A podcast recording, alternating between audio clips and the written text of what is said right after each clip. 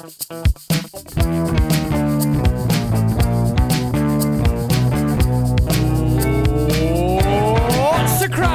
to the Wine Shuffle, the Inverness Caledonian Thistle FC fan podcast. The podcast that is saying Ian Vigurs, Coll Donaldson, Billy Mackay, Yogi Hughes, Billy Ferries, Alex Bone, Roy McGregor, your boys took one hell of a beating.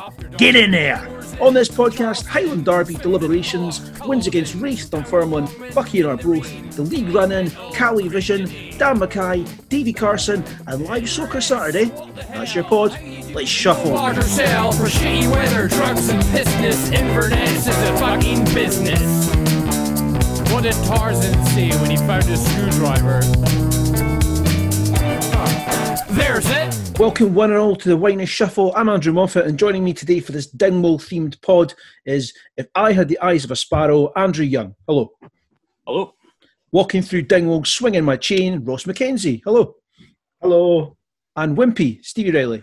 Uh, let's let's talk about league business in a bit, but obviously we're recording this on the Saturday, the day after the the momentous uh, Highland Derby, three one to three one to us. Um, so let's talk about our personal highlights each from the game. There's there's so many to mention, but for me, um, you know, other than the goals, it's got to be uh, Dan Mackay's nutmeg on Vigurs.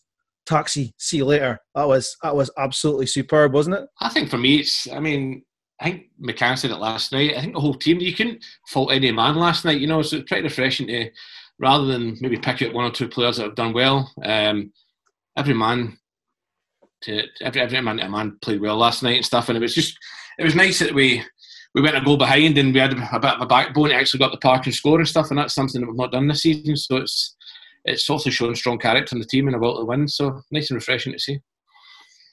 I find the whole thing very relaxing. I mean, even even when we went one down, I, I felt like the game was there for the taking, and that we were going to come back, and that that the players obviously had that belief as well. So, I mean, for me, the highlight was I think just being three or four minutes into the game and thinking, right, we're we're easily as good as them we don't have to to worry about being outplayed by a, a team from a higher league here. We're easily on their level, and so it proved. I thought we were. I know they had a spell in this in the first half where they had a lot of the ball, but I thought I thought we outplayed them over the ninety minutes. It was fantastic. Yeah, because we're going to talk about the goals later. Um, because obviously, one goal in particular was was a, was a real highlight. Um, I think for me, it was actually it wasn't so much the game. It was going on to Twitter yesterday, and I think in the last pod I was talking about how I've been avoiding social media because it really pisses me off. But when I went, went onto my Twitter feed yesterday, there were so many people up for it and really sort of excited about it, and um, it just it really really got you in the mood. You know, kind of being off work helped as well, and just feeling that build up. And then when we got on, it was worth it. You know what I mean? Everything, all the anticipation was worth it. It was absolutely brilliant. Well, you're right. So, due to the county game being on Friday night, that's given us the opportunity to try something new for the podcast. So, the rest of this pod's going to be a little different, isn't it, Ross? Unbelievable, Moff. You got no soul, rubber bumpers.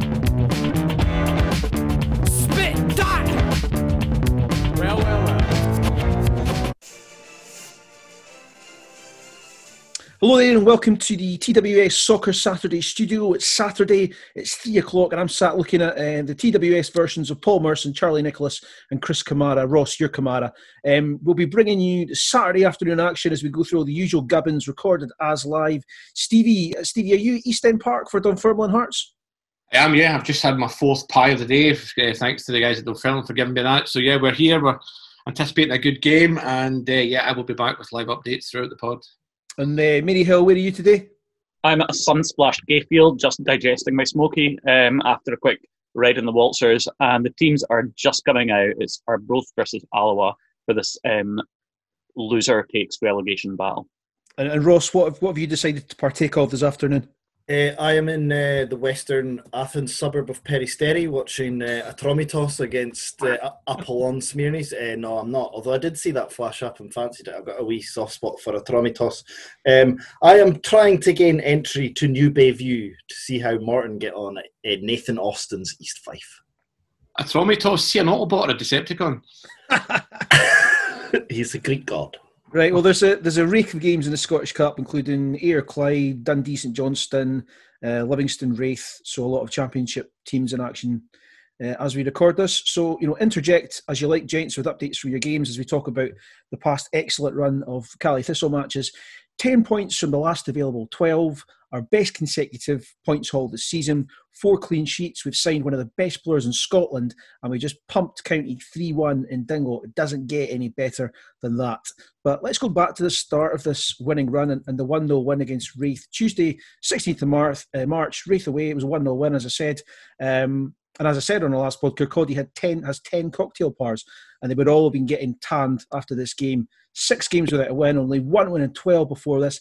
This this was Riley. This was the screaming orgasm. This was the when Harry met Sally moment of the season uh, prior to the county game, wasn't it? I think I think we got a little uh, taste of it the Friday night. Obviously, we played Raith um, and uh, competed really well in the Friday night game, and yeah, I think this we spoke about this before in pods with uh, teams that come at us. I think the last team that probably came out maybe barring Dundee away was here, came at us and wanted to play football. And I think when we came up against teams that sat back and were defensive, we maybe run out of ideas. But yeah, Kirkcaldy's always been a good away day for us um, and uh, happy hunting ground. And yeah, I was I was quietly confident, not as confident as uh, I would be now if we played them. But yeah, I was confident going into that game that we could we could get something. But yeah, clean sheet and a, and a full three points was was a nice bonus on, on, this run of games, Dan and Roddy, they're both obviously playing on the left and the right, and they've been cutting in and, and they're finding a lot of space. And that was, I was obviously to prove a quite a, a, common tactic we employed and deployed in the in the next few games. How important were have those two players been to our resurgence in form? I think McCann is basically. We spoke to Dan, which we'll hear about later on. McCann is has said in press conferences, and Dan's told us that do what you do what you're good at. He's an explosive player. Run it players doesn't matter if you lose the ball or the chance comes to nothing. Penetrate players with pace, and also we've seen that, and we'll talk about the county game later. But when McCann, eh, when McKay's in full flow, it's hard to stop, you know, and he's just got to be believing himself a wee bit more. And uh, I think over the last sort of three or four games, we've seen a renewed confidence in Dan. So it's good to see. And, he, and this, this is the goal when he scores the game where um, Ridgers punts it up, punts it up a park. That was that was just fantastic to see, Ross, wasn't it? Yeah, and, and Dan Mackay, I think, um, is taking on a lot of defensive responsibility actually in that position. He's doing a lot of tracking back, but he's also the one who's who has to gamble with his pace, you know, and he has to make the decision when to make the run. He makes it at the right moment there, and uh, what we've what we've seen from him a number of times this season, even when maybe we've criticised other aspects of his play, is his composure in front of goal. And to lob to lob, McDonald's obviously made a very poor decision in coming out for that, but to have the composure to to lob him from there is uh, really impressive, and not the first time we've seen that kind of composure from him. Goal oh, chance for No, just just wide of the post by Kevin O'Hara. Um, but yeah, um, good play through the middle by looks like Dom Thomas slipping Kevin O'Hara through, and he just put it by the left hand post. Well, the first goal in the Scottish Cup. It's Chris Mockery scoring to put Montrose 1 0 up away to Fraserburgh. Um, so, yeah, in this game, the Raith game, was it a directive from McCann to have a higher tempo and, and press more aggressively to, to win the ball back, do we think? Yeah, I would say so. We started the Friday night game against them a little bit slowly and then kind of had to step it up.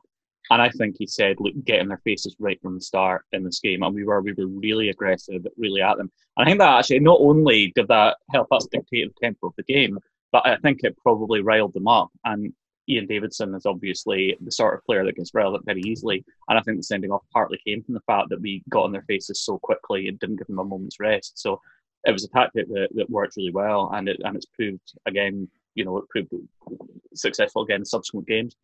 And it was a hell of a break to get that red card. You don't often get early red cards in this league, no matter how bad the tackles are. So for us to, okay, yeah, we started high tempo.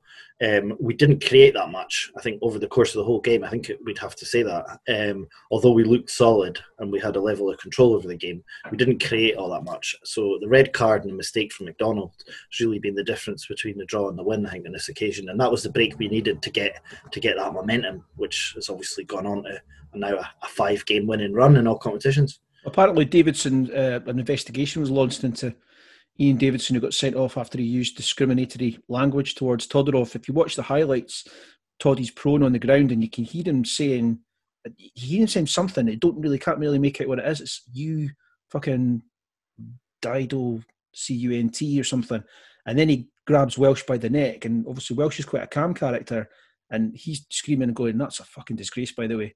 So whatever he said, did he say died or like? I don't know. Uh, I, I, don't know what that means. What? Let's move on to the, the next one though. Win Saturday twentieth of March, Dunfermline away. Um, can't really underestimate how good a win this was. The, I think the Raith game was characterised by the early sending off, as we talked about. But I spoke with a Pars fan who, who said, "I quote, I think that's the first time any team has come to East End Park this season uh, and been clearly the better team over 90 minutes. That's that's some praise, isn't it? Uh, yeah, no, I think I think uh, I was surprised. I mean, um, I was a bit worried before this game, even though we'd obviously started a decent run with the Raith uh, result. But the Fairman is they're in free fall at the moment. There's some issues there. Um, I'll tell you who else is in free fall. Ayr, you're losing 1 0 to Clyde. Oof. I've got that in the coupon. That could be could be good for me. But yeah, I think we'll talk about Carson's goal. I mean, this this this was this was all David Carson. Great finish at the end, but the Fairman, there's a lot of stuff happening off the park with them with the Germans, and uh, yeah, I, I don't know if Stevie Crawford will be there next season, but they've got to get their act together pretty quickly. But yeah, I think it was a convincing one 0 win if there ever is one. Thing is, though, I thought they actually looked pretty good in the first half. Dunfermline, it was a really nice open game of football. Kind of, you could see there was a, a decent amount of quality on both sides. And then the second half, they just, it was like they just stopped. You know, we absolutely dominated the second half. You know, played round them, much more composure. Again, worked much harder than them. So I don't quite know what it is. It's a problem there because with the players they've got and with what they showed in the first half, you know, they should they should be a better side. The goal is a it's a channel ball by Allardyce and Carson cuts inside from right back, gives himself time to finish, hits the far side of the net, comes off the post. I think. Any anything need, more need to be said about Carson? if I can come in on that again, actually, one of the things I noticed when I was watching it back was Carson knew from so early on exactly where he wanted that ball, and he was screaming at Allardyce for it. You know, he was not far past the halfway line, and he sees that space and he's heading for it. And Allardyce's curl past just, you know, caught him beautifully, you know. But Allardyce, um, as I say, Carson, you know, could see that move several steps ahead, so it seemed, you know, he still had a lot to do. You know, the way to kind of um, beat his defender and then put it past the keeper, you know, again, beautifully composed and, you know, some first goal for your club. Edinburgh City have just gone one up at Forfar, and I'm there about due to return to Meadow Bank, and I'm already wondering if my mate that lives round there can see onto the new pitch. Uh, so quite would quite fancy them away in the fourth round if that comes up. Uh, let's talk a wee bit more about an unsung hero of this good run. Um, he was he was very vocal in this game. Danny Devine at the heart of the defence. Um, I think the absence of fans lets us hear a lot more. Obviously, is he developing into a, into a leader type figure? He's very very vocal at the back, as I say. You'd imagine so. I, I think, uh, I mean, second spell, and how old's Danny Devine? Maybe 27, 28, maybe? I mean, I mean, I'm, I'm guessing. But at that age, he's one of the older statesmen of the team, isn't he? You know, but um, yeah, I mean, Devine gets gets his critics and stuff like that. But I think since he came back and he's a bit of a bargain. I don't think he's on the, the biggest wage, and um, I think we're thankful that obviously it's his missus lives in Aviemore that we can get him on the cheap. But I think he's been sold all season long. I don't, I don't, I don't think he's made too many mistakes, and he seems to be talking with with Deas a lot more, and maybe that's helping Robbie as well. Because you've got to remember this is only probably Deas' maybe second season as a first team regular. So Yeah, I still worry every time uh, somebody swings a ball in the box from a set piece, but it's there in the stats. We're just not conceding goals, so they, they definitely deserve deserve recognition for that, and no no one more so than Devine, who's obviously been slagged more than most this season. Uh, and another point to note about this is I've got in my notes is uh, uh, a fantastic Fon Williams save from a Sean Welsh free kick that we could have done with seeing uh, against Astra all those years ago. Uh, let's move on. Jings. Somebody passed the Kleenex. It's Buckie away. uh, Keating's, Welshie, and Mackay with the goals. Fair play to Buckie. Um, they couldn't do a Hearts. They've had limited training. No idea if they got any friendlies in.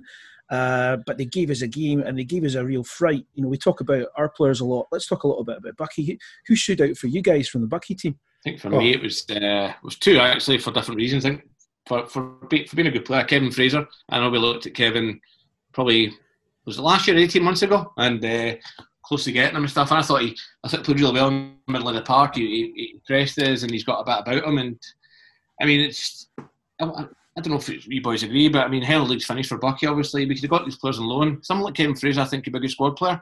Not saying he would start for us, but there'd be no harm. And then another side was a, a guy I used to rate for Permanence back in the day, uh, Big Lewis McKinnon, but he's obviously on the same diet as me now. Um, looks like me, and that's unfortunate for him. But I thought Big Lewis was solid at the back, and um, he was always good for our, our youth teams going goes through the years, and uh, yeah, Yeah, he, he was a he, was- he was a striker coming through. was.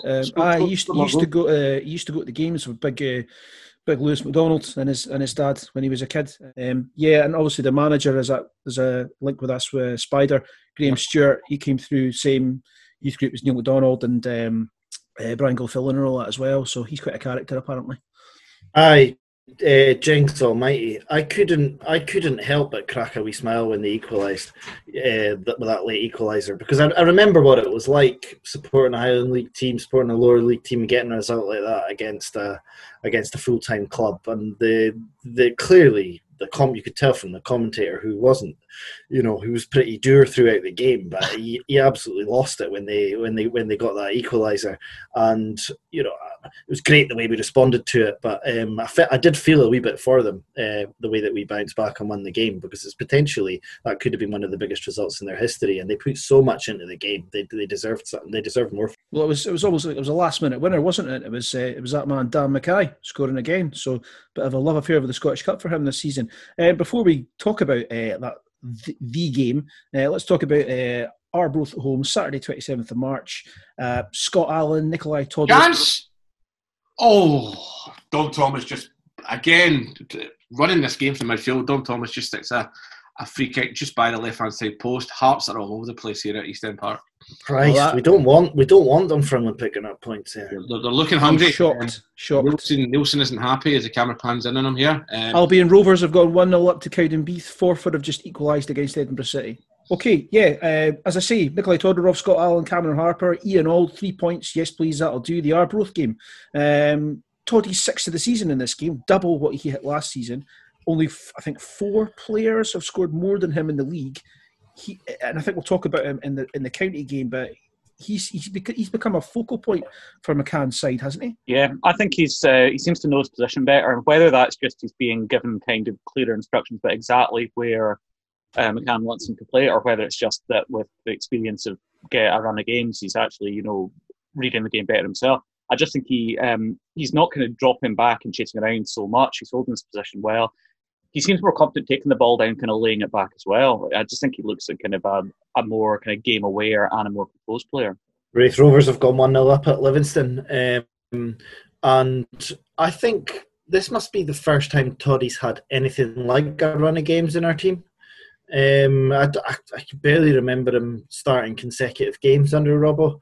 Um, and yeah, he's definitely benefiting from that. You've always you could always see that he had a, a finish in him, no more so than last night. What a brilliant finish that was. Um, and yeah, glad to see it. We needed we needed a focal point. I always thought it would be more likely to be Storey, but he's he's doing the job, and uh, yeah, fair play to him. He's he's he's certainly putting everything into it, and it means a lot to him. You can see that from his from his celebrations how much it means to him. Um, so yeah, I'm happy for him, and I feel like a complete tit for uh, writing him off so much. The, the form, obviously, the, the form's been really good, but the main difference, I think, is the four clean sheets in a row. We only had two clean sheets all season prior to this. What's the main difference here? I think you're at. I mean, we praised Devine on the defence here, but I mean, Mark, I just spoke to the press this week, and I think it was well publicised that after one of the midweek games, it might have been Morton, maybe one of the defeats. He went through the players, and I think him as being vice captain and one of the elder, in fact, not vice captain, is he? It's Doran, but he's one of the elder statesmen in the team. But he's he's taken upon himself to go. Listen, we're in the shit here, and uh, defence starts for the goalkeeper at the back, and uh, I think having maybe that little bit of time between maybe, maybe the manager left them in the room themselves and says, "You boys sort this out. You've got us in this predicament. Get yourselves out of it." And I think Mark needs needs a lot of credit as well from what I've heard. I think in these five games, and it, it begins with a system change and an approach change in the Raith game on the Friday night. Um, I think th- the midfield four has been more defensively minded.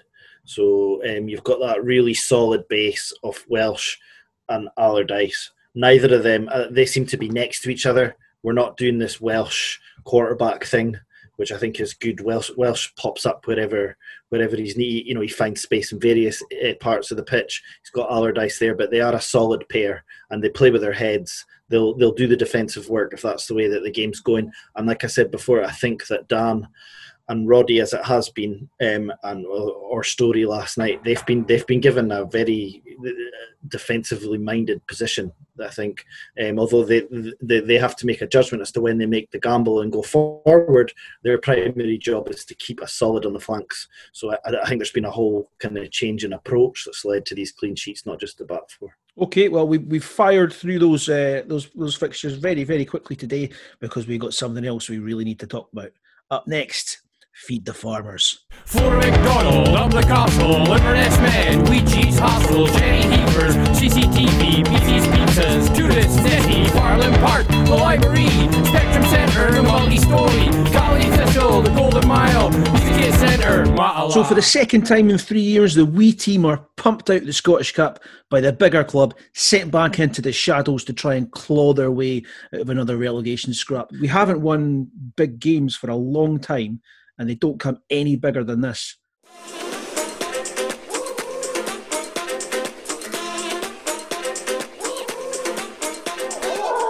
Chance for a quick equaliser then. Here's a chance for Todorov!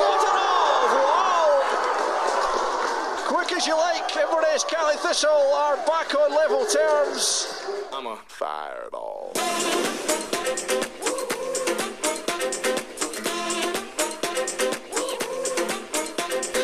Here is Kelly's corner.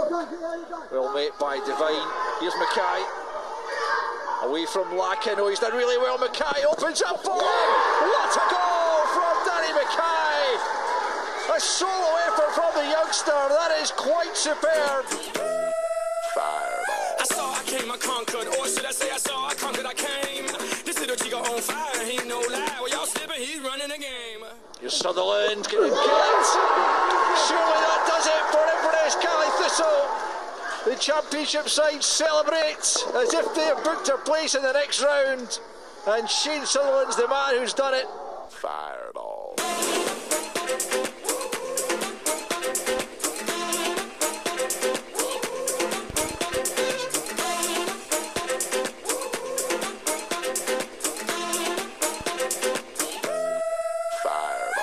This this really was fantastic. This um, I would say it was a culmination of not uh, not this entire season, but probably like all three seasons that have gone before it. Phenomenal effort by the players and the management. We looked like we wanted it from the beginning. We looked hungry from the first whistle. There seemed to be um, a lot of belief that we could do something. But yeah, I, I said before we recorded, I was pretty confident we'd get something. We'd win. We'd win last night. Um, I wasn't after they scored, but yeah, I think the players had that belief and lack of fear.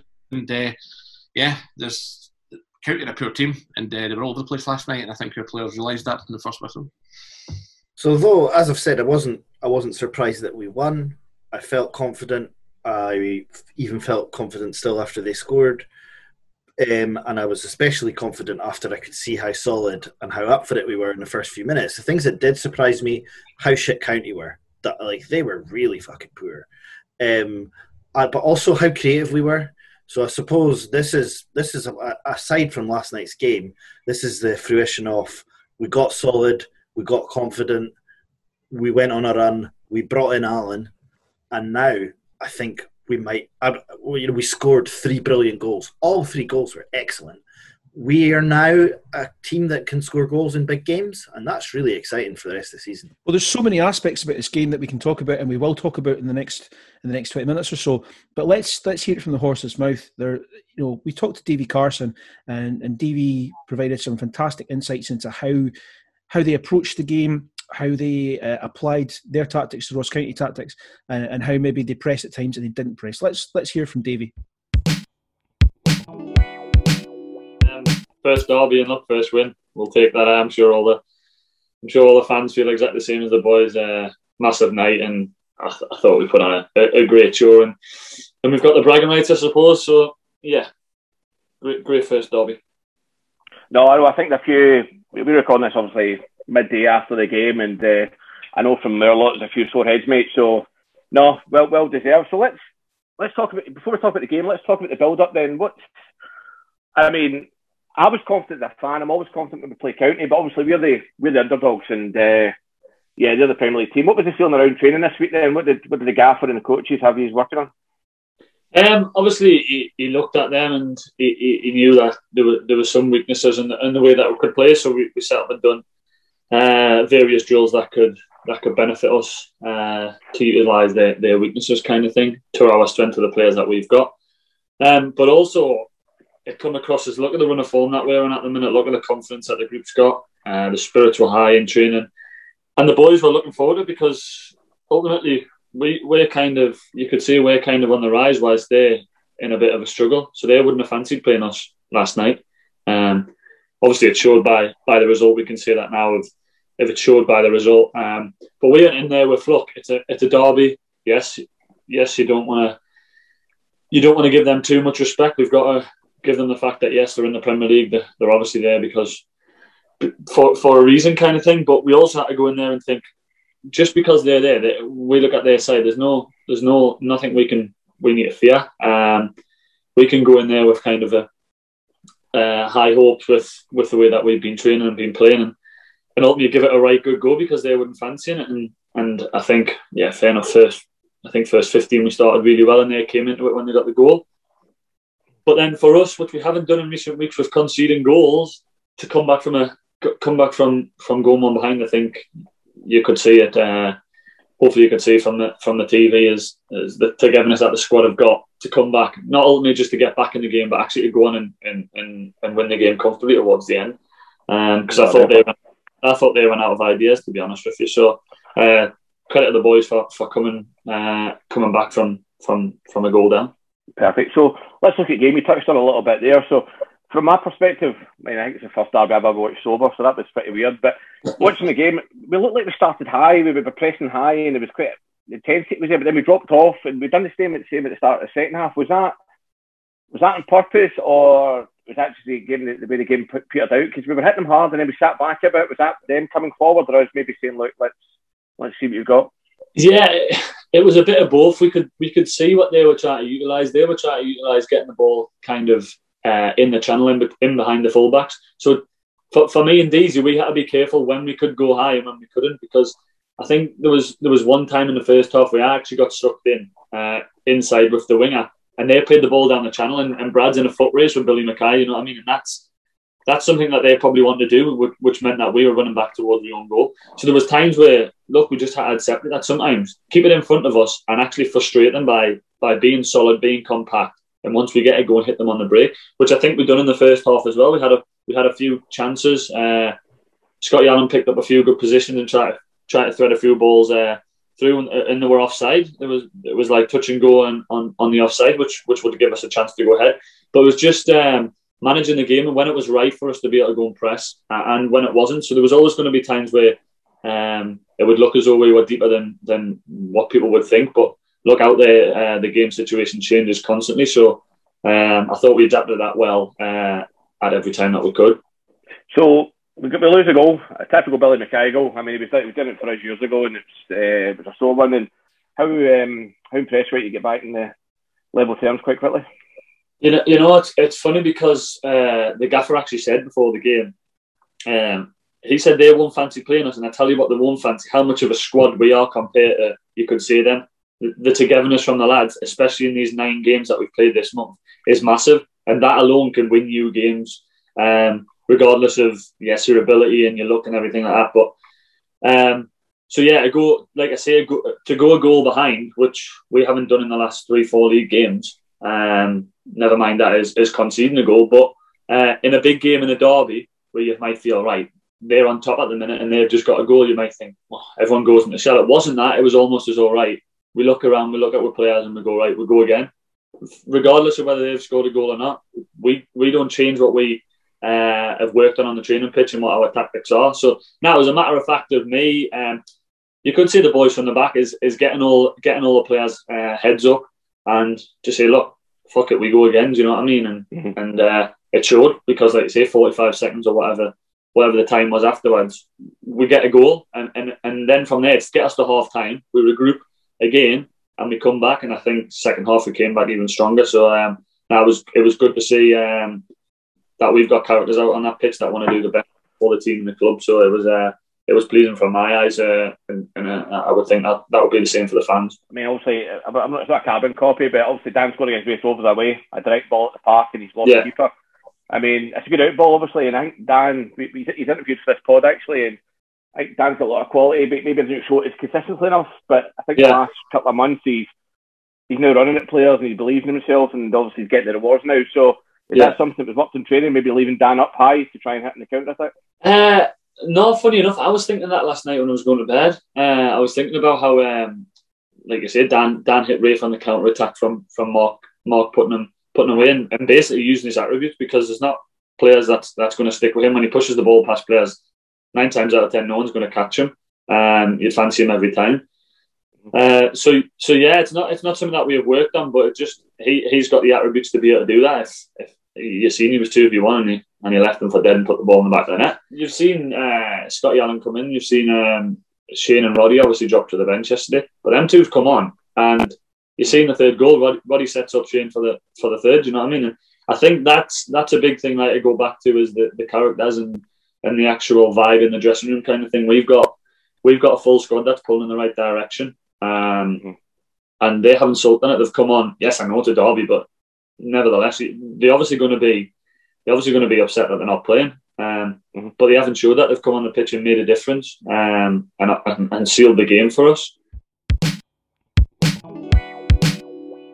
Great to hear from Davie Carson again. Um, we're going to hear a little bit more from him later on about his contract. Um, how did you see the game, boys? When we went a goal behind and we're sitting off them and we're not pressing in the first half, could you really see us winning 3 1? Probably not. No. As I said, I think um, before the game, I expected them to be really aggressive and to press really high. You know, I thought that was the way to go. I assumed that Yakovic and Donaldson would be at the start, and both of them are, are error prone. But I think it was you, Moff, actually pointed out when we were watching it that um, that is exactly what Hughes wanted. That he wanted us to come out and they would try and exploit those spaces. And McCann obviously kind of was aware of that. You know, eh, he wasn't sort of out tactic by Hughes, so he let them be patient. Um, I, I wouldn't have thought that we'd have come back and scored three though, because we've not been scoring, you know, all season. You know, I thought we might get. I thought we, we've got enough quality maybe to get a draw out of it, but the three was was a real surprise. Partick Thistle go 1 0 up at Tannadice, boys. Florida Rangers go 1 0 up against Stranraer. And Edinburgh City are 2 1 up at Forfar. Take What- any of them what- in the next round. Let's let's hark back to something uh, from I think last season or the season before the Ross County Way. Do you remember that crap from McGregor? Uh, se- se- seems seems seems the Ross County way is to be as arrogant as their chairman, then fall flat in your face. Um, that's what you get for not letting us use your machine. Um, what about the key battles across the pitch, guys? Allen and Vigurs, Toddy in their entire back three as he ragdolled them all. Uh, Kelly and Allardyce. What one stood out for you, Ross? I think, uh, I mean, obviously he, he wasn't involved in any of the assists and he came off after 70 minutes, so he's not going to be highlighted as the star man in the game. But I think uh, Scott Allen found lots of space. um, he- the, the, like, I think Toddy um, was was har- harassing Vigurs a lot when he was on the ball, um, and you know Vigurs didn't have time, and the space the space opened up when, when when Scott Allen picking the ball up on the halfway line and turning and driving forward. There was acres of space in front of him to do that. So that was, I mean, obviously it didn't lead to any goals directly. It led to, kind of two. Two, two excellent through balls for Dan Mackay in the first half that he was offside for both of, but um, that just gave us a massive amount of confidence, didn't it? To to see the fact that we were we were exploiting that space and creating those chances. Um, so that that was to me to me, although like as I said twice already, didn't result in any goals. It set the tempo, it set the tone, and it, and it gave us confidence and momentum in the game. I think David Carson spoke about it in his interview uh, around how vocal Scott Allen has been all week in training and on the park, and I think it's refreshing to see we've got a proper number ten now. I mean, I think Toddy benefited from obviously his knockdowns last night, having having someone a bit closer to the striker because this season's been a massive gap from midfield and front one or front two, depending how we play. But for me last night, I'm a big fan of Stephen Kelly. I think he's a really good player at County, but I forgot he was playing last night after half an hour. I think Welsh and Allardyce dominate the midfield. I mean, Welsh sometimes does a lot of stuff that we don't really appreciate, um, just simple passing and stuff. But yeah, he was superb last night, and uh, Yeah. Welsh Welsh was like smashing into tackles right from the get go, wasn't he? yeah, which is unusual, really. You don't have sort of player, but again, you can see how much the players were up for it last Well, night. maybe, maybe he was fired up.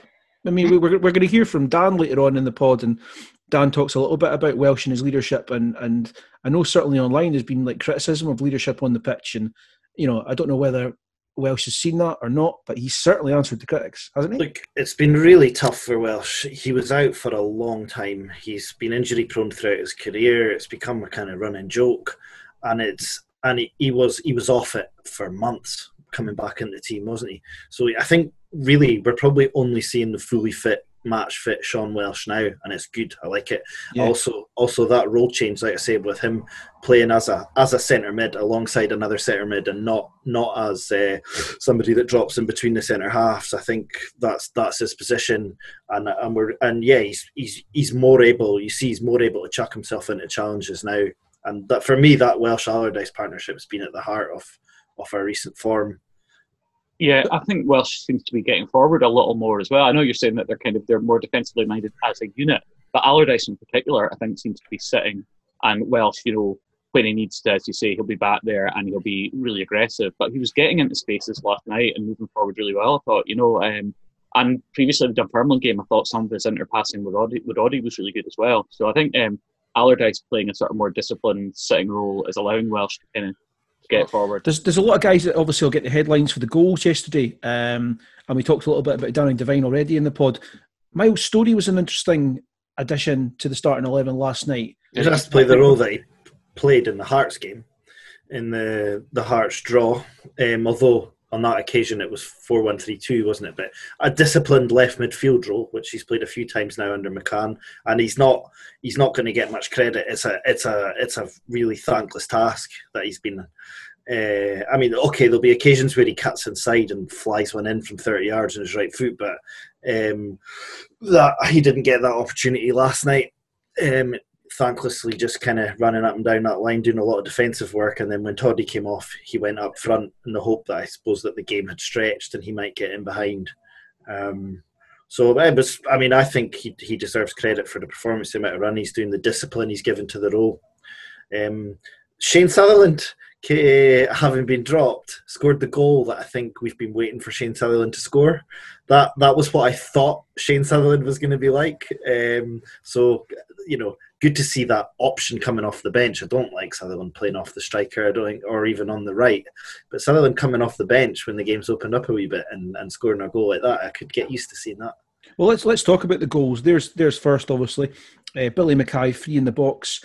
Uh, was this an uncat- uncharacteristic mistake from uh, from Carson? I think who was marking him. Yeah, I think Carson's the nearest. I think when it first went in, I thought Devine had lost him, but when I seen the replay, yeah, the uh, yeah he's been sleeping a little bit there. But that's typical Billy Mackay. He's, he's also read the knock on and uh, yeah, typical poacher. But again, don't be too hard, harsh on Carson. He's not a, a defender, although he's been he's been great at right back for us so far this season.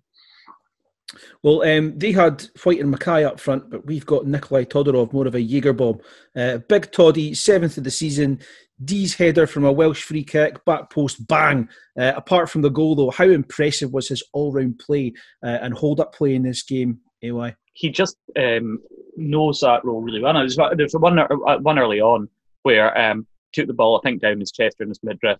He just immediately like laid it back and allowed Allen in for a shot, I think. And he's doing that kind of more and more and with more and more confidence. Um, he's looking, I think, stronger all round. You know, he seems to be winning more in the air. I don't know if that's like a confidence thing or or whatever. You know, because he's obviously not got any taller or whatever, but he's maybe just kind of going in for everything with a new sense of purpose. You know. Um, and it was it was a fantastic finish. You know, uh, he is a good finisher. That's one of the things, probably the most natural finisher we have. Although Dan Mackay's also, you know, seems to have a good finish on him. Um, but you know, that was that was one of his best yet. So. Um, it was terrible defended from County because Todorov actually loses his footing. Um, He's- and well, has he's- time to regain his footing He's completely it in the free. corner. I think it was Kelly Yeah. that was marking him. He's completely free. I think he's awesome. Settle down. Honestly, I, th- I, I tell I said this in the last pod, and I'm going to You're say just it, and I'm going to up, say it again. No, I'm not. I think he's I think he's awesome. I think if he played for any other, as I said, any other club in this league, um, you'd be again. you'd be you'd be worried about him. You would be worried about him if you're coming You'd up be worried about him him. now on the basis of the last three or four games. Yeah, he, he, he would genuinely genuinely look a danger. I think, but you can't in the blame last two Ross too much. I think for yeah, I can't blame Ross too much for for kind of his I think, assessment uh, based on I his think- early career with us. I think he's I think he's done extremely well, certainly since since the change. Okay, Dan Mackay, Dan Mackay. Dan Mackay. What, what a turnaround in a player. I, I'm, I'm going to say, you know, I'm not I'm not prone to hyperbole, as you know. Um, I'm going to say uh, one of the hottest properties, hottest young properties in Scottish football. When he's on his, we talked about this earlier. When he's on his toes, he's running at players high up the pitch, absolutely electric. And that goal, that goal he scores, that is not an easy goal. The way he takes it, the way his first touch actually is world class.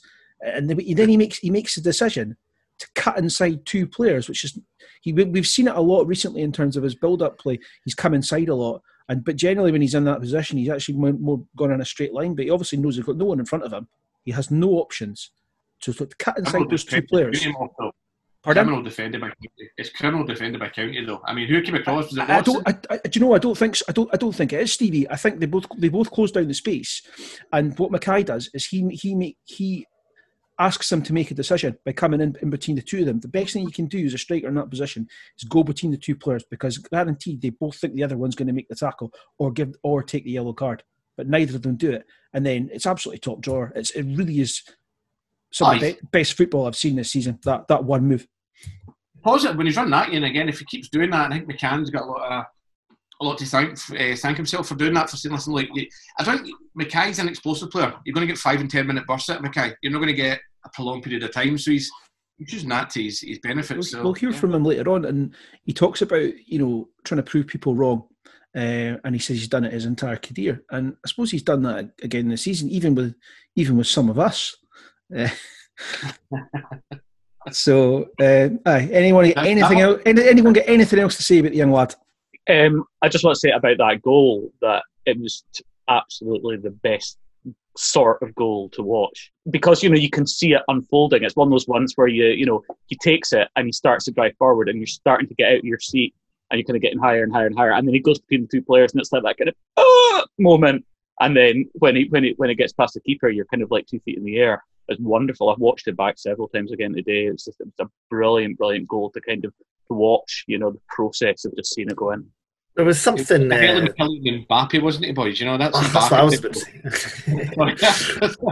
that, that, that, you're just stolen uh, my line there. Uh, aye. So it was, it was a wonderful goal. I, I, I remember hearing uh, shortly after he, sco- he scored the goal, or he got the assist in the Challenge Cup final that uh, Jamie McCart's dad, uh, Chris McCart, who I think was a Celtic youth coach at the time, said that Dan Mackay was the best player of his age in the country. Um, but that uh, when he was, he had just turned seventeen at that at that time, I think, um, and he was and he was well built for a seventeen-year-old. Um, so he's obviously um, people were talking him up back then. If he does, if he does respond well to criticism, then uh, then then let's let's criticize him a bit more. He really, he really, he really was very offside for both of those Scott Allen through balls in the first half, and he needs to time his runs I better. think, I think his, his biggest critic there was Scott Allen. He he, he demands a lot. And if he responds in the right way to that, then that's really good. You Yeah, know. so let's just We'll- we'll savage learn him every lot pod. Alan, you know. What what about Scott Allen in this game? We haven't really talked. About, I mean, going into this game, he was the he was the headline, uh, but we're actually sitting here talking about uh, Inverness born players in a Bulgaria. Did he ha- did he have a quieter game in this game, Stevie, than we thought he might have? you got to remember he's not played a lot of football, month. I mean, he's he's what he's played like three or four games maybe for Hibs, and they got sixty minutes against Arbroath for us. But I thought it looked sharp. I mean, that one where he takes it in and turns and puts the ball by the post in the first half was was superb. He's he's probably as much as he's still getting up to match fitness, Moff. I think um, the influence he brings on the pitch to players like Dan Mackay and Roddy McGregor. I know they didn't play together last night, but those players will benefit from. him. I think Toddy probably benefits from as well as from someone behind him talking to him. So, no, I, I think maybe a lot of stuff that he done well last night maybe wasn't noticed by the TV cameras, but yeah, for a guy that's only played X amount of games, he was he was good last night. And I he'll think be- it'd be absolutely. Sorry, no, I was just going to say it'd be absolutely crucial on the run in. I said this after the Arbroath game, but the way it's the way he carries the ball. Everyone talks about his reverse passes and you know his, his ability to kind of see a pass before anyone else. But he's incredibly hard to knock off the ball. You know, he'll take it down and he'll drive through with it. You know, and players will just kind of fall aside. And I think that could be really crucial. That sort of um, positivity and that sort of um, opening up, you know, chances for people or creating for himself through that sort of uh, strength is going to be really vital. Uh, and then we seal it in the 87th minute. Two subs. Roddy chesting down for Shane, finishing across the keeper. and the opposite side of the net. Job done, and the shadows once again loom over Victoria Park. Um, we talked about Shane already. Just Uh, superb to see the two subs combine, though, Stevie, wasn't it? Yeah, I think. I mean, I've been critical of Shane this season. I think. Uh, I think he should be doing better, but I'm delighted for him. I mean, that's the sort of goal you want to see Shane's a load of scoring. Um, with the swinging as well, and he's right peg. But um, it just shows like the guys on the bench are, and Carson touched on it in his interview. Probably disappointed them obviously start being a Highland Derby, but with hunger in the bench, there's competition in the bench, and that's only that, that can only be a good thing for the rest of the season. So, yeah, really refreshing to see. Okay, well, it was it was a classic El Kessocko, was it not? Uh, this this term has been much derided. Uh, what what would be? I mean, it's a Highland Derby. What would be a better name than that? The cold firm derby, I hate that one. That's I hate that one. I had a look at what some other um, derbies are, are called over the world. Um, you've got De Topper, uh, Ajax and PSV, uh, Der Klassiker, Bayern Munich against Borussia Dortmund, Derby della Madonnina, which is the Milan derby, uh, and that is it's called that because the Madonnina is a statue of the Virgin Mary, which is atop the Milan Cathedral in Italy. So, um, yeah, you could use another um, landmark like the, you know, there's a stained glass window at the town house in Inverness which has a camel and an elephant on it. Something like that. Uh, or the best one, uh, Panathinaikos, one for Euros. Panathinaikos against uh, Olympiakos. That is called the Derby of the Eternal Enemies. That's awesome. Yeah, Highland Derby's fine by me.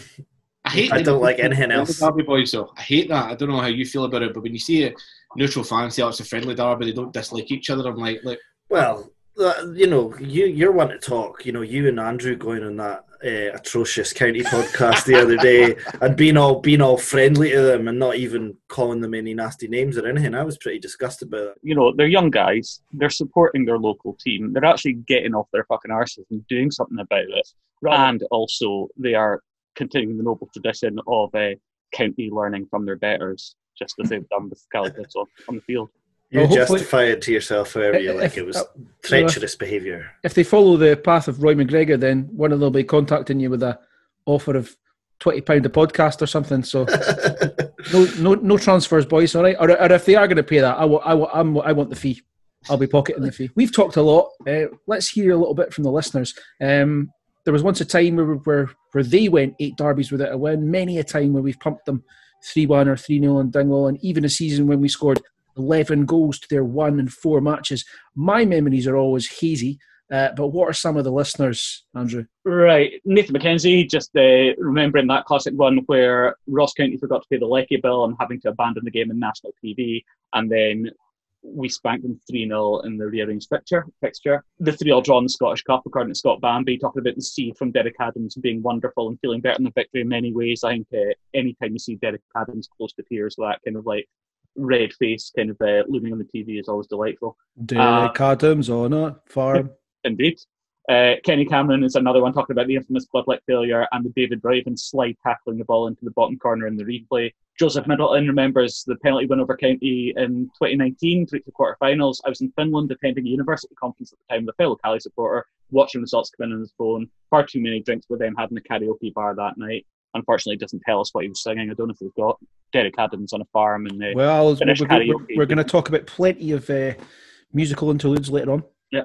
Uh, Jack Waddington talks about the charity game in November 2017 that really gets about.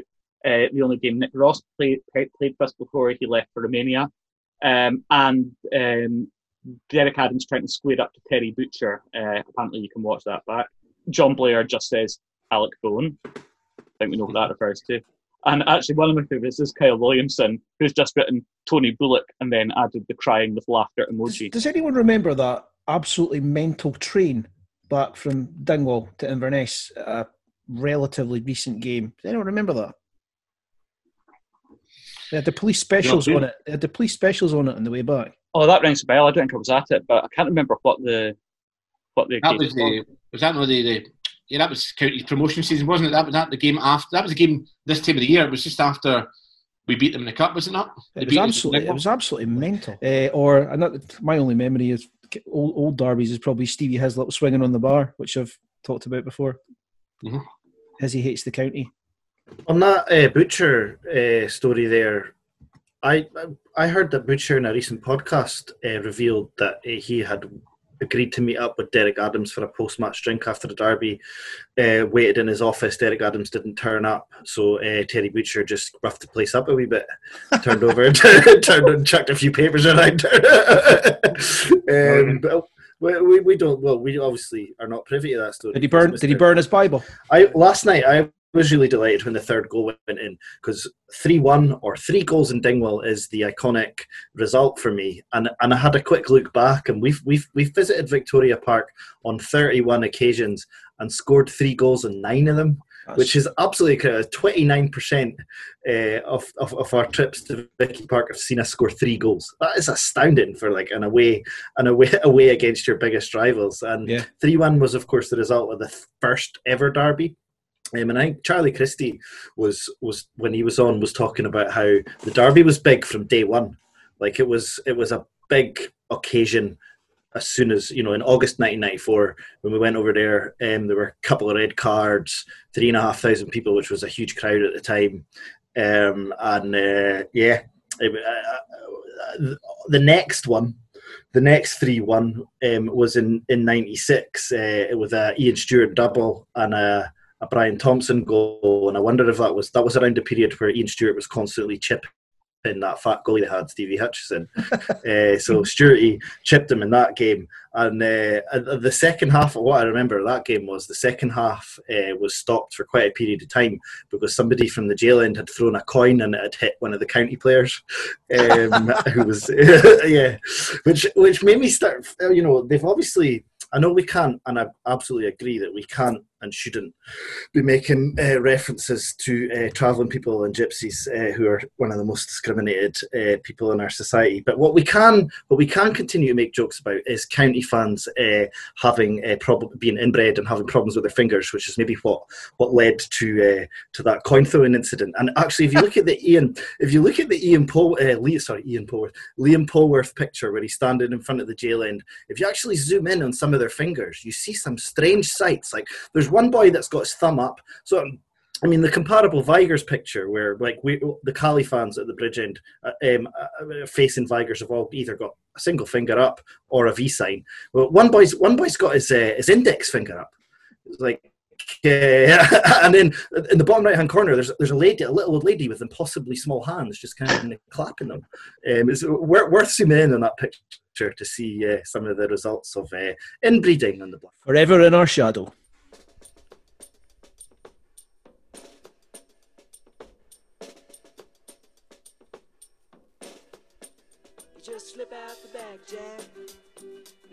Plan, Stan. You don't need to be coy, Roy. Just get yourself free.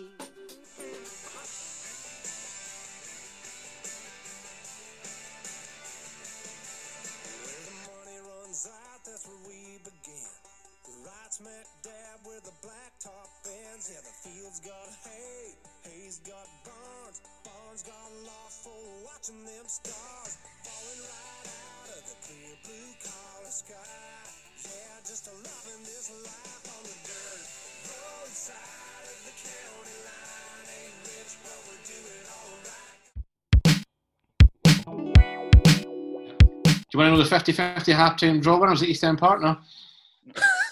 Aye, Ross, can you get in touch with your mate, the farmer, and ask him if I can get a refund? This has been absolute shit. There's been nothing. And uh, Stevie Dunfermline Hearts, what's been happening?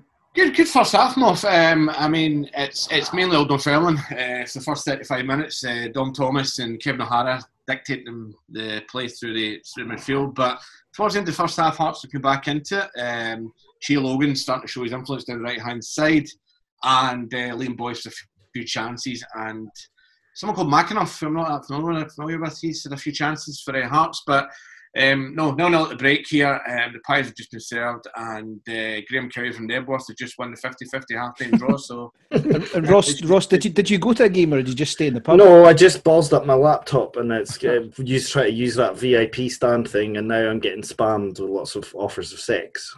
Right. Up next, songs. Where Where'd you want to drink? Well, well, well, well, the Glen Albyn, the Thistlein, the Jolly Drover, the Castle Tavern, Cup Kiss Joxer, Dimes and Gallons, the City Bar, number 27, Phoenix Slaughters, Love to Love, Cake Exchange, Mambo's Hush, Heepies, GBs, Gunnies, Riley's, Bergies, Keelmore, Hoot and Annies. Tell you, if, if, if I had the eyes of a sparrow and, and I had the wings of a crow, I would fly over Dingwall tomorrow and I would shite on those bastards below. I would shite on them. So, what are some of your terracing chants that have featured over the years? Uh, I mentioned at the top of the pod a couple of ones that sprung to mind. Walking through Dingwall, swinging my chain, uh, which ends with like on a life support machine. Hope he dies. Probably the most violent, most threatening chant our supporters ever been guilty of. Um, if I dies of a sparrow, obviously, uh, and another classic, feed the farmers. Those are all ones we've talked about in the past. Ross, you've you've been uh, uh, privy to many a song on the terraces. And I'm, I'm reliably informed that the, the team bus would sing uh, the swinging my chain song on the way to on the way to Dingwall in the late nineties. Um, and this old man he asked my name. Um, that yeah, that is that's really extreme stuff. Um, oh God, somebody's cut, cut. Can you hear that? Yeah. Yeah. Somebody's fucking car alarm. Um, Just aye. to announce that the winner of the halftime draw, our both is Spoon from East Seaton Farm, and he's Spoon. Spoon 171 pounds. East Seaton Farm. That's the farm that the farmer has.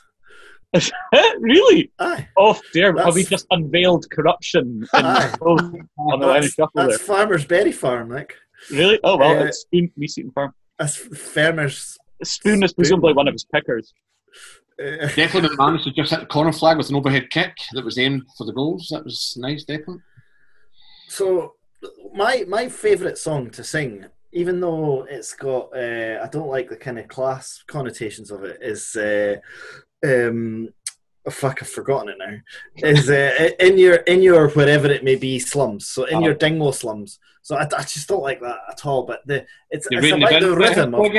It's the rhythm of you're raking the bucket for something to eat. You find a dead rat and you think it's a treat. There's nothing more satisfying than singing that. That is that is really that's top class poetry. That the what's the word for that when you keep ending on the on the same hard consonant? Ay or no? You know what I mean? It creates it creates almost like a kind of drumming effect. Bucket, uh, seat, eat, greet.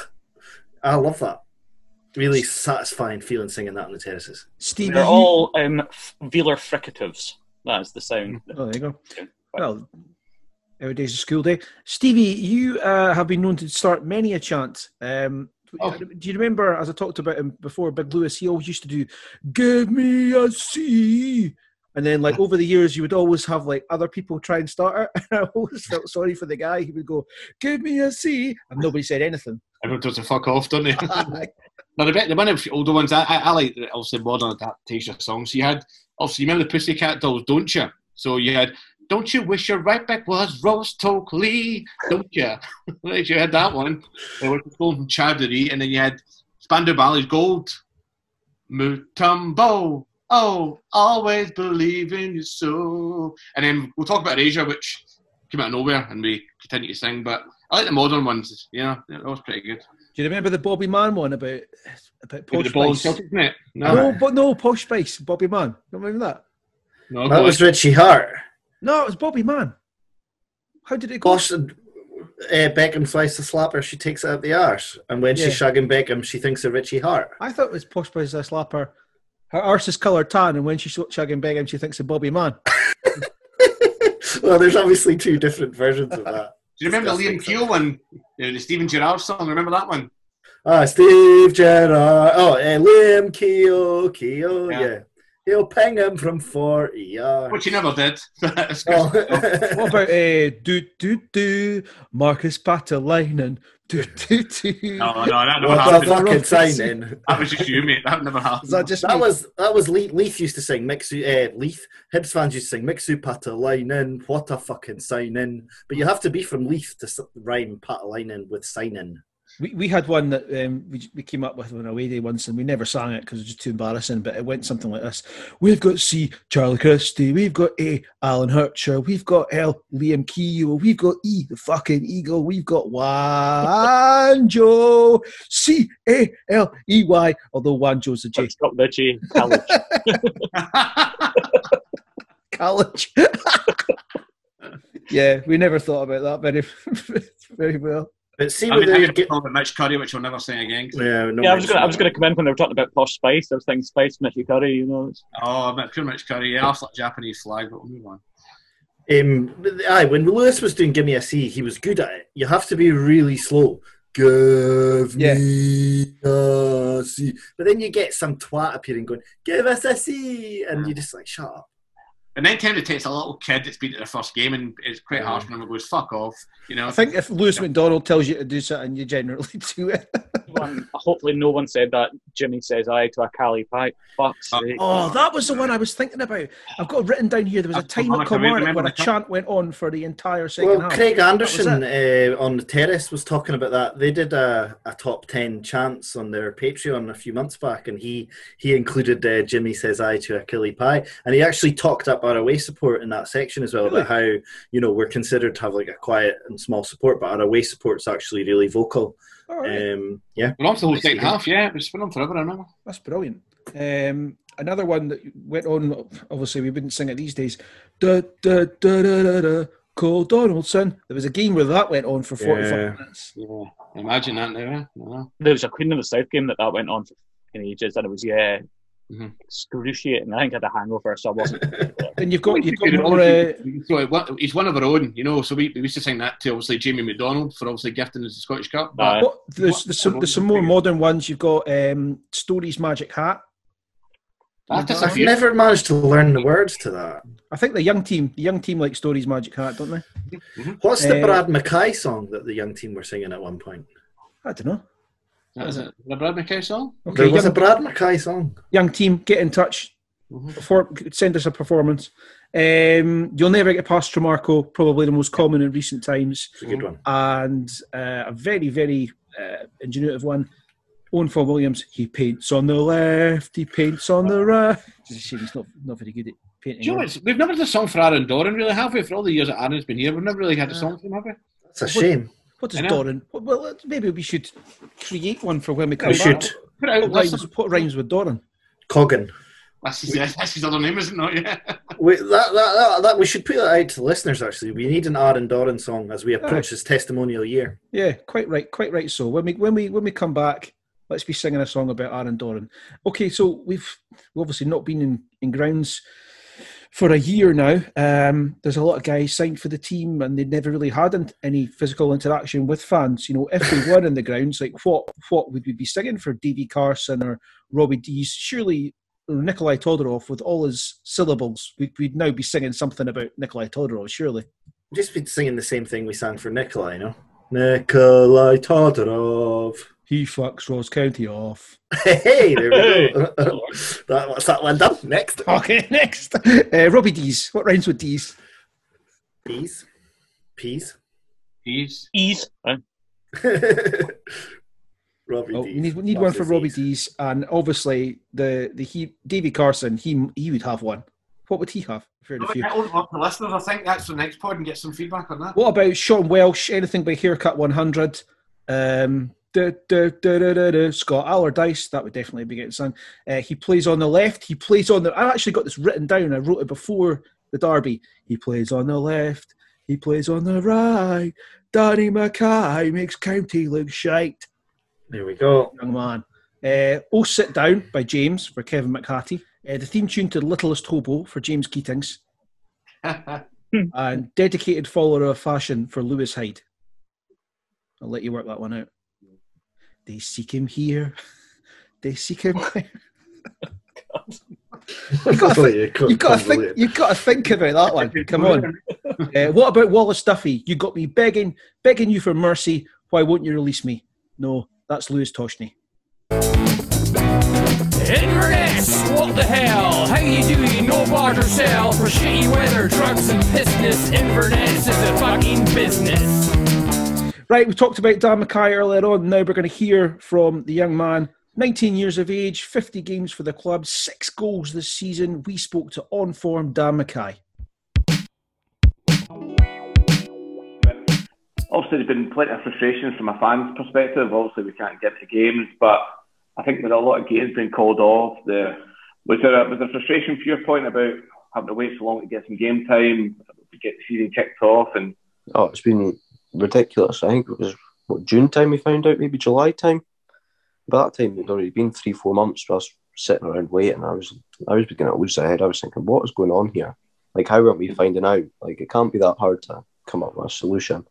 So I was starting to really, like, I was losing it, and then we eventually got the date, and it was October, and I was thinking, wow, that's still another four or five months away. And then uh, once you get a date, things start, days start going quicker, months start going quicker. So it came about quickly, and then thankfully got going again, and then we kind of got going, played five or six games, and then December comes, and then next thing we don't play for five weeks, and you're thinking, what is going on here? It's such a stop-start season, and now all of a sudden we've played what twelve games or something in the space of two months. It's been hectic. It's been not. It's been start-stop, but thankfully we're at the other side of it now, and it's coming. The season is mental. Like look at the tables, and that is been a weird season for many circumstances within the league as well. It's been mental. start of the season, obviously, you're in the team, positive start. I think you made a good, strong start to the season. And then, I mean, you don't need to go into it, but do you think maybe coming back as one of the later teams in the league, that didn't help us at the start of the season? 'Cause It seemed from a fan perspective that every other team was coming back. And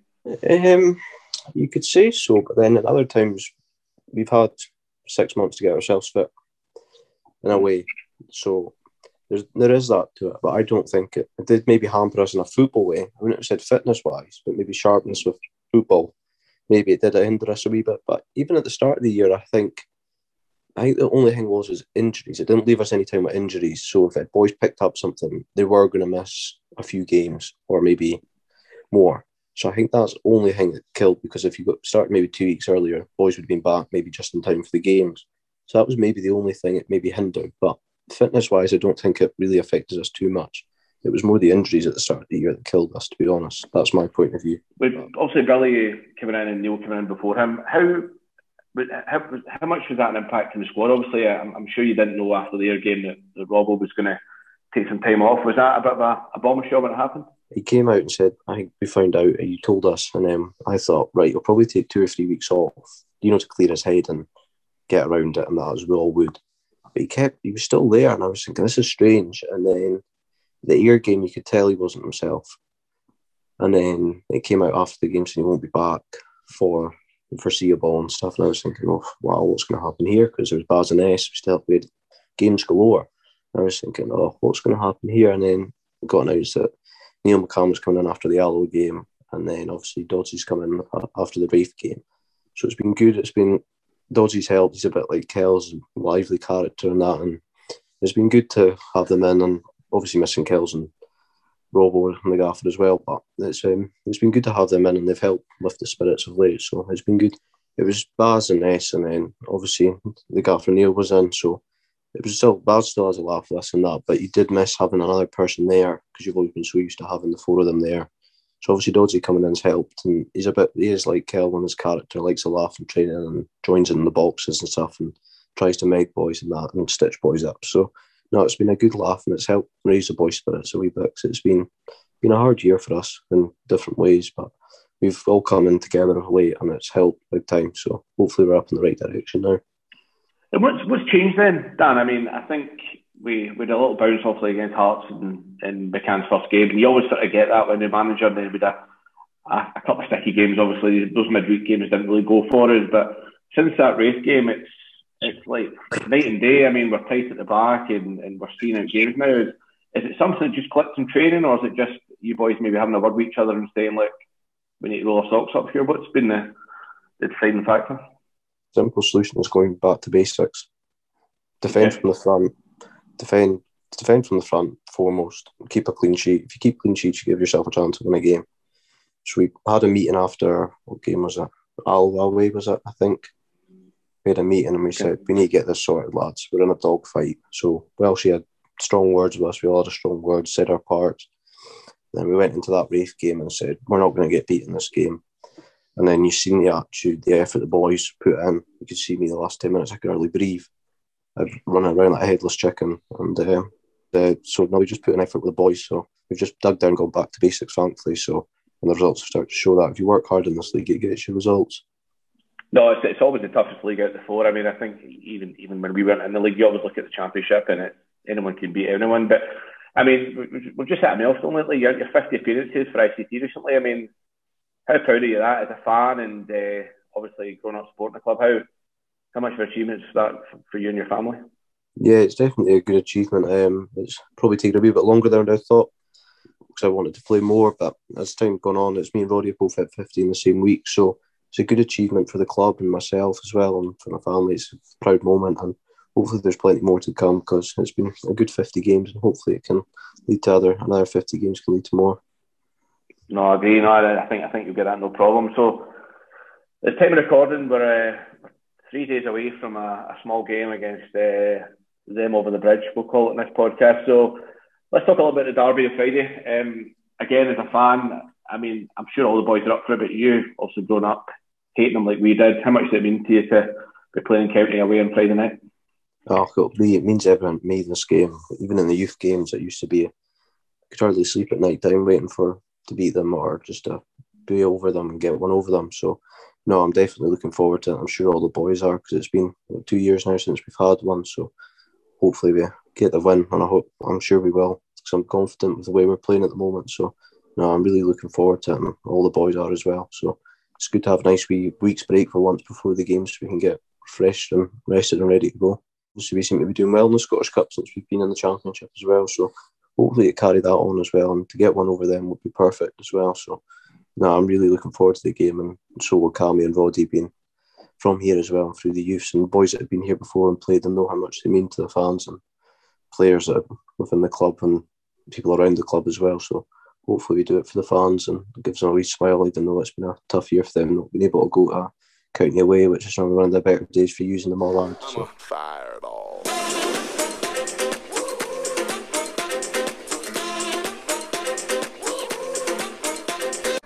is Kelly's corner. Well met by Devine. Here's Mackay. Away from Lakin. Oh, he's done really well. Mackay opens up for him. What a goal from Danny Mackay. A solo effort from the youngster. That is quite superb. Fireball. I saw, I came, I conquered. Or should I say I saw, I conquered, I came. This little chico on fire, he no lie. Well, y'all slipping, he's running the game. Okay, we're going to uh, release a, a, a pod for Dan, uh, a standalone pod for Dan in the next week or so. Um, quite timely, but uh, AY, you spoke to him, and he's he seems that he's got a very level head on young shoulders, doesn't he? Yeah, he's pretty thoughtful. You know, he doesn't get kind of um, over animated or, or kind of overexcited when, he, when he's talking. He just uh, seems to think through his answers really, really carefully and give us really kind of cool, sort of detailed answers. You know, um, I think it's, it's he's obviously really passionate about the club. You know, but he just he kind of like explains that in that really sort of measured way. But I think that sort of um, that sort of nature, that sort of um, quiet confidence will probably stand him in good stead. You've seen it this season. You know, the way that he's just kind of gone about his business, got on and just improved, um, you know, steadily and, you know, culminating in last night. Okay, league look ahead are, are probably our very last league look ahead of the season. Uh, five games to round off, well, six games actually, to round off the truncated 2020 uh, 21 season. Um, Tuesday, 6th of April, we've got Morton away. The actor Martin Compston, currently starting, starring in the Line of Duty on BBC One, is from Greenock. Incidentally, when David Hopkin left in a rush, rush in December, he texted the chairman, urgent exit required. Gus McPherson, he's in there. He's got one win in four games, 2 1 against Queens. He last managed Queen Park, Queen's Park in 2018, and he was St Mirren technical director before joining Morton uh, on March the 11th. We're due a win in, against these guys, aren't we? Because we've we've lost 1 0 and drawn 2 2 so far this season. Undercurrently- It's also from Greenock as well. So there you go. Neil's taking us back to his hometown. Um, yeah, that's a bit. Although it's got a bit of a feel of it after the Lord Mayor's show, after also what happened last night. Um, You lo- you love that after the Lord Mayor's show stuff, don't you? I do, yeah, I mean, listen, well, when you're on my Christmas card list, that's what I write before I um, send them. But yeah, no, I think I think this will be a tricky game. It's somewhere that we've struggled to go, and uh, it's never the best of pitches. But yeah, I can't see anything but a win. I think the momentum from last night will take us through, and uh, yeah, again, we'll try a win against these guys away. Jordan Roberts, uh, once of this parish, has just scored the third for Motherwell against uh, the unpronounceable Highland League team. Still nothing happening at Arbroath follow that at all. Well, Fon Williams just made an amazing save from uh, Liam Boyce to keep it 0 0 here at East End Park. Bastard. They are Hearts have thrown everything at uh, Dunfermline over the last five minutes. Saturday the 10th, it's Queen's away. Um, you know, we've got a musical theme on this pod. Ray Wilson, the lead singer of the band Stiltskin, was born in Dumfries and had a number one single with Inside, which was used by Sky Sports for many years. You might And know then trivia question became the singer of who? Genesis? Correct. I don't know what all the fuss about Queens is about because, well, w- w- since Queens suddenly became good, we've just seen them that once where they, they dug out a 1 0 win against us at our lowest ebb and didn't look very good and didn't create very much. So, can anybody enlighten me as to why everybody's raving about Queens? Kyle Lafferty has just scored a hat trick against Stenhousemuir. Craig Telfler will be raging. Arbroath have just scored, and I didn't. I missed it. Here Oh, yeah, Chris, come out of there. oh, well done, well done, Chris.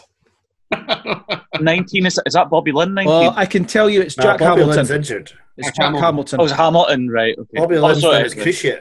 I don't know. I mean, yeah, I, I agree with you. I thought they looked very, very ordinary indeed, and then they started to slip away again. But then they've just beaten Hearts three two. I mean, I know beating Hearts is not at the moment um, exactly the hardest thing in the world to do, but still, it's a decent result, you know. So, but yeah, they didn't they didn't show anything that I thought was was you know they, they soaked up the pre- the pressure well, but we were at our absolutely most toothless at the time. You know, they certainly didn't look like team capable of scoring three.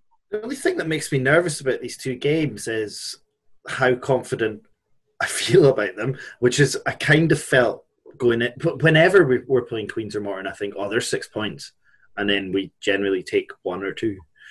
Um, so the, the, you know, this kind of second guessing the confidence that I have gone into these games, but it, on paper, it's a real opportunity to take six points and solidify our position in the playoff spots. Let's move on. Saturday the 17th, it was supposed to be Dundee at home in the league. It'll now be the Scottish Cup fourth round. At time we're recording, uh, we don't know who we're going to have. I, I don't think we would fear anybody. It's just a bonus game, guys, isn't it? Yeah, agree. You know, yeah, you want to be, you don't want to be playing in the league in that weekend, and uh, yeah, we look forward to seeing who we get in the draw. Yeah. So the Dundee game will be rearranged for a midweek sometime.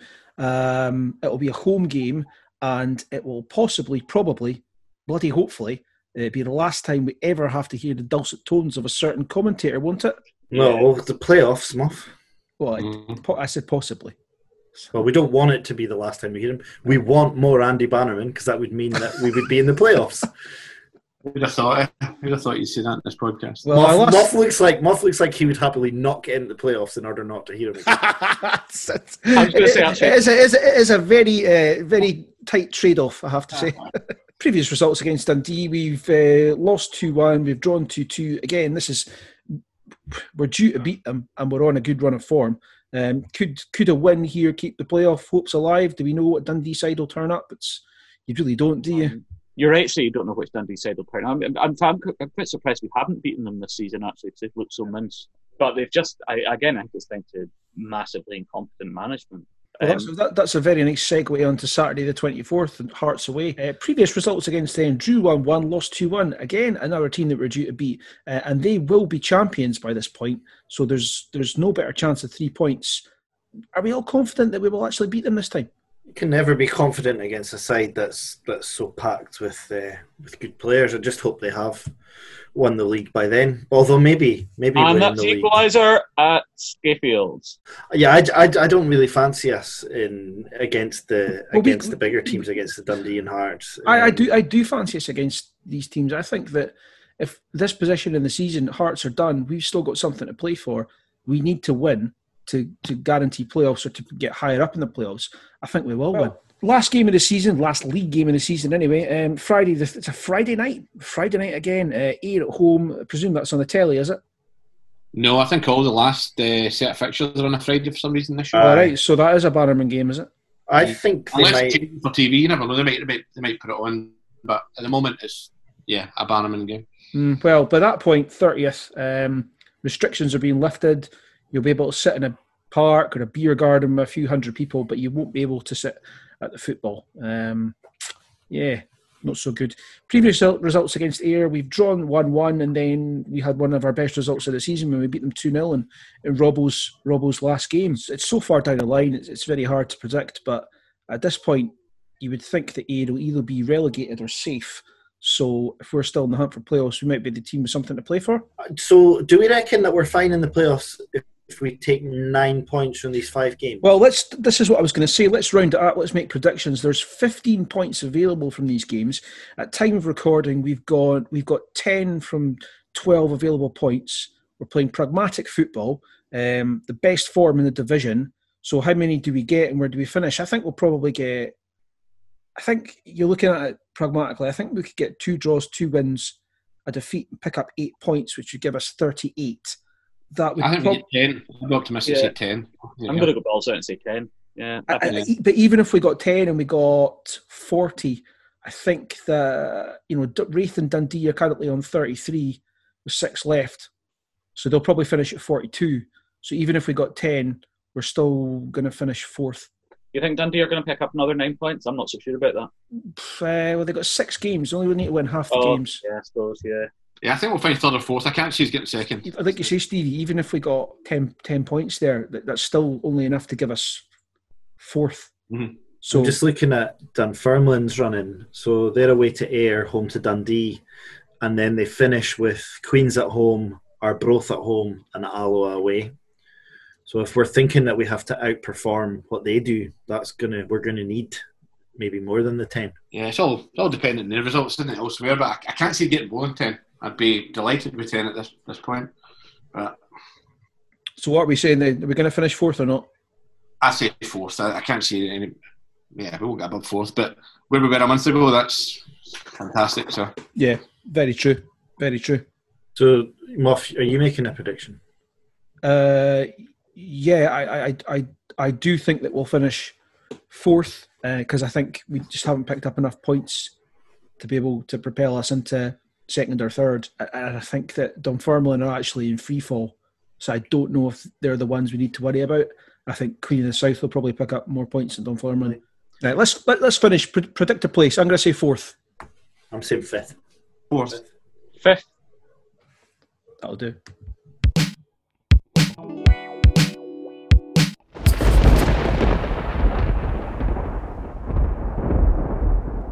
Nightmare 11.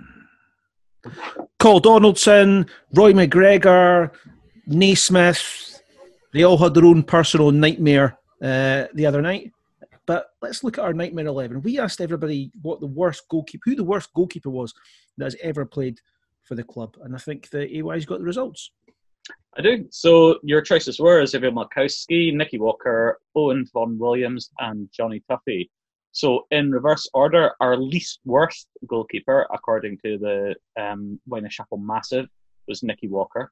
It's funny because I actually had sort of started to convince myself that he was actually, if you looked at the hard evidence, actually the worst. But uh, he gets only seven percent of the vote. Um, our third least worst was Johnny Tuffey, which is not surprising because he actually wasn't that bad at all. He was just a bit of a wild card. Yeah, so for a while, Owen Williams was actually in the lead, but in fact, he ended up taking 36% of the vote.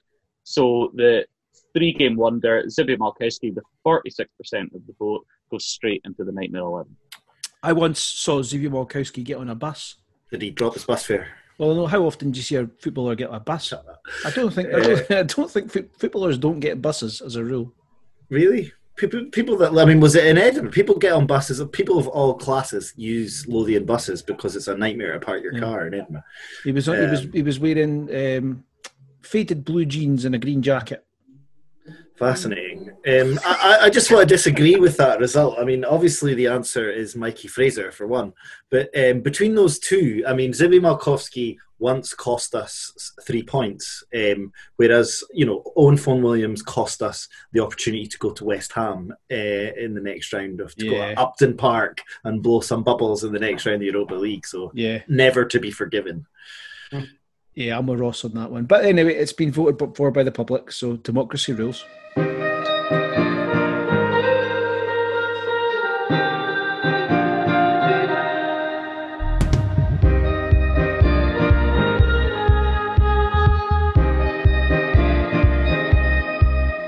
Okay, before we go, a wee, uh, an extra wee bonus for you. So, as you heard earlier in the pod, Stevie interviewed David Carson, and if we're talking about David Carson, there's one thing that every single Caley Thistle fan is asking, and that's, are you going to sign a contract for next season?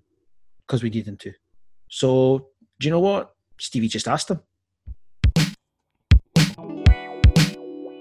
Yeah, I mean, uh, look, I'm settled up here. I love the place.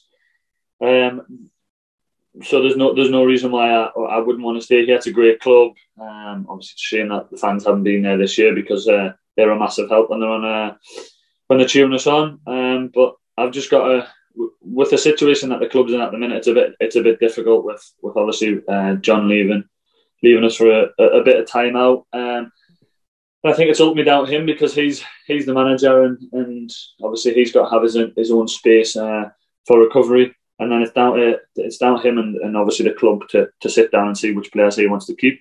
Because um, I don't think I'm not 100 percent sure, on it, but I don't think Neil's in that position to do so because because it's ultimately John John's job. So it's a matter of fact of, of when he's um, able to speak football and and get that back with the club is when ultimately that the club can come out and uh, and sit down with players that are out of contract, uh, myself and others, and obviously and and try and get things sorted. But for the time being, we we've just got to respect what's going on. And it's mm-hmm. look, it's not a great situation because players are out of contract and they want to they want to know what's what. Because like you say, that the season could finish in four weeks. Hopefully, it doesn't. And I'm sure that the boys boys are going to do the uh, the best to get us in the playoffs and continue into May. But we can't do anything until um, the time's right for ultimately the gaffer to come back and, and, and be able to talk football. So on that aspect, I can only just keep doing what I'm doing, um, playing football, winning games, and, and get the club in the best position that we can.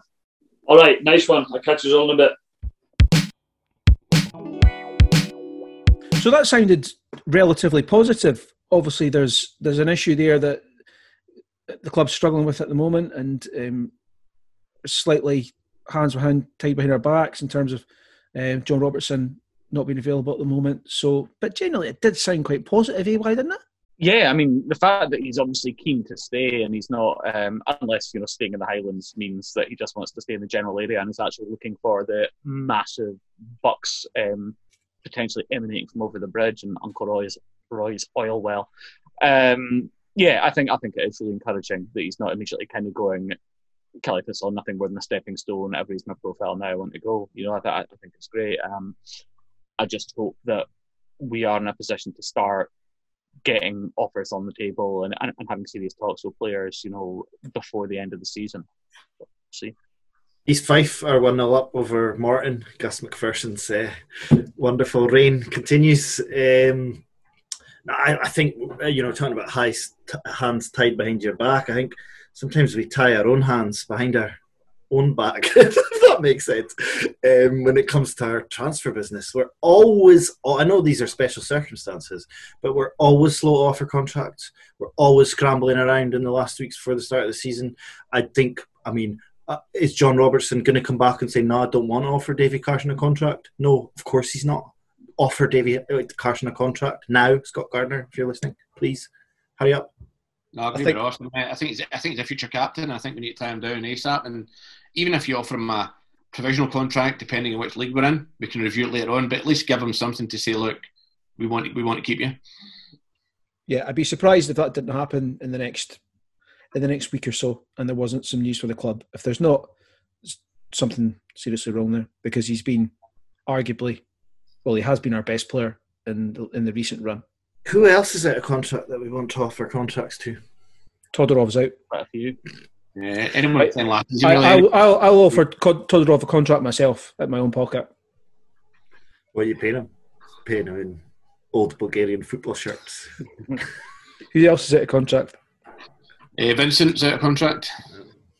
Storey's out of contract.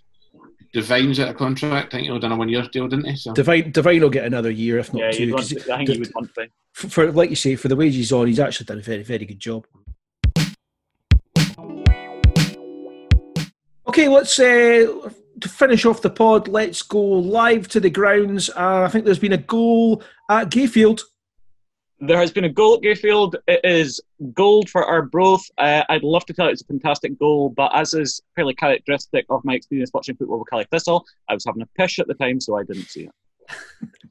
that is a massive goal from Gold and puts Ayr um, and Morton in serious bother uh, for for that playoff spot, does as well not- as pretty much relegating Alloa. Yeah, that's what I was going to say. Pretty much relegates Alloa, doesn't it? Almost. But it makes it it makes you realise just how important these recent points Can we picked can we up are. can we now stop all saying that um, that old centre half at Alloa is so good? Yeah. You, you lot have been saying it all season. I'm like, no, he's not. He's old and shit. Well, Andy Graham. that's the guy. Aye. I really like him as well, but um, yeah, I, I Ev- everybody everybody has a sell by date, and uh, he's reached his. Uh, so let's go to East End Park. Has there been a goal, Stevie Riley? No, um, I mean, amazingly not. I mean, Hearts was throwing everything but the kitchen sink at Dunfermline, but um, we're in the last minute now. Dunfermline have just uh, made a couple of subs. Um, Declan is off for Lewis McCann. Um, Dunfermline having a little go here, um, but I think I'm going for a nil-nil here unless something changes. But yeah, surprisingly, no goals so far at East End Park with about a minute and a little bit to go. One of these shit teams that are coming through, even if they've had a good result before, look, Clyde, Brora, Edinburgh City, East Fife. Give me any of them in the next round. Montrose. Right, I'm going to Yeah. predict. I'm going to predict we get Celtic. Fuck Oh, that. jeez, please I'll no. predict Johnston. I'm going to predict we get Celtic at Parkhead and we beat them. Aye, Not a chance. Right, settle down. Oh, Stranraer have just equalised against Berwick Rangers, 88th minute. Heartbreak for the plucky, oil-funded millionaire club. no replays now, guys. It goes goes to extra time, doesn't it now? Nicky Yeah. Clark, 90th minute winner for Dundee United against Partick Thistle. Oofed. Yeah, you're right, Steve. It goes to it goes to extra time. That's Arbroath pouring forward in the closing second. Morton have equalised with a McGinty penalty in the 92nd minute at East Fife. It's Yeah. all over at Gayfield. Arbroath arms in the air. Alloa are slithering down the helter skelter towards the seaside leagues. Full time, nil nil at East End Park. The Fuck nil, off. Hearts nil. So yeah, could say nil nil there, but yeah. How many games is that without a win for Hearts now? Four maybe now. Am I thinking?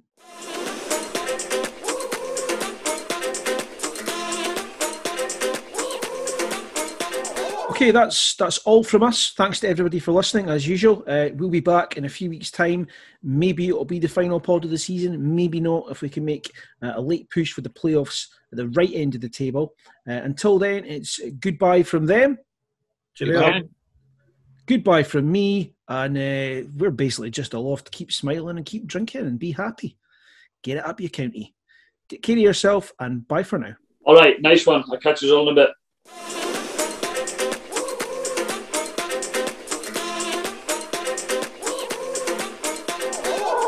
Chance for a quick equaliser then. Here's a chance for Tottenham! As you like, Inverness Caley Thistle are back on level terms. I'm a fireball.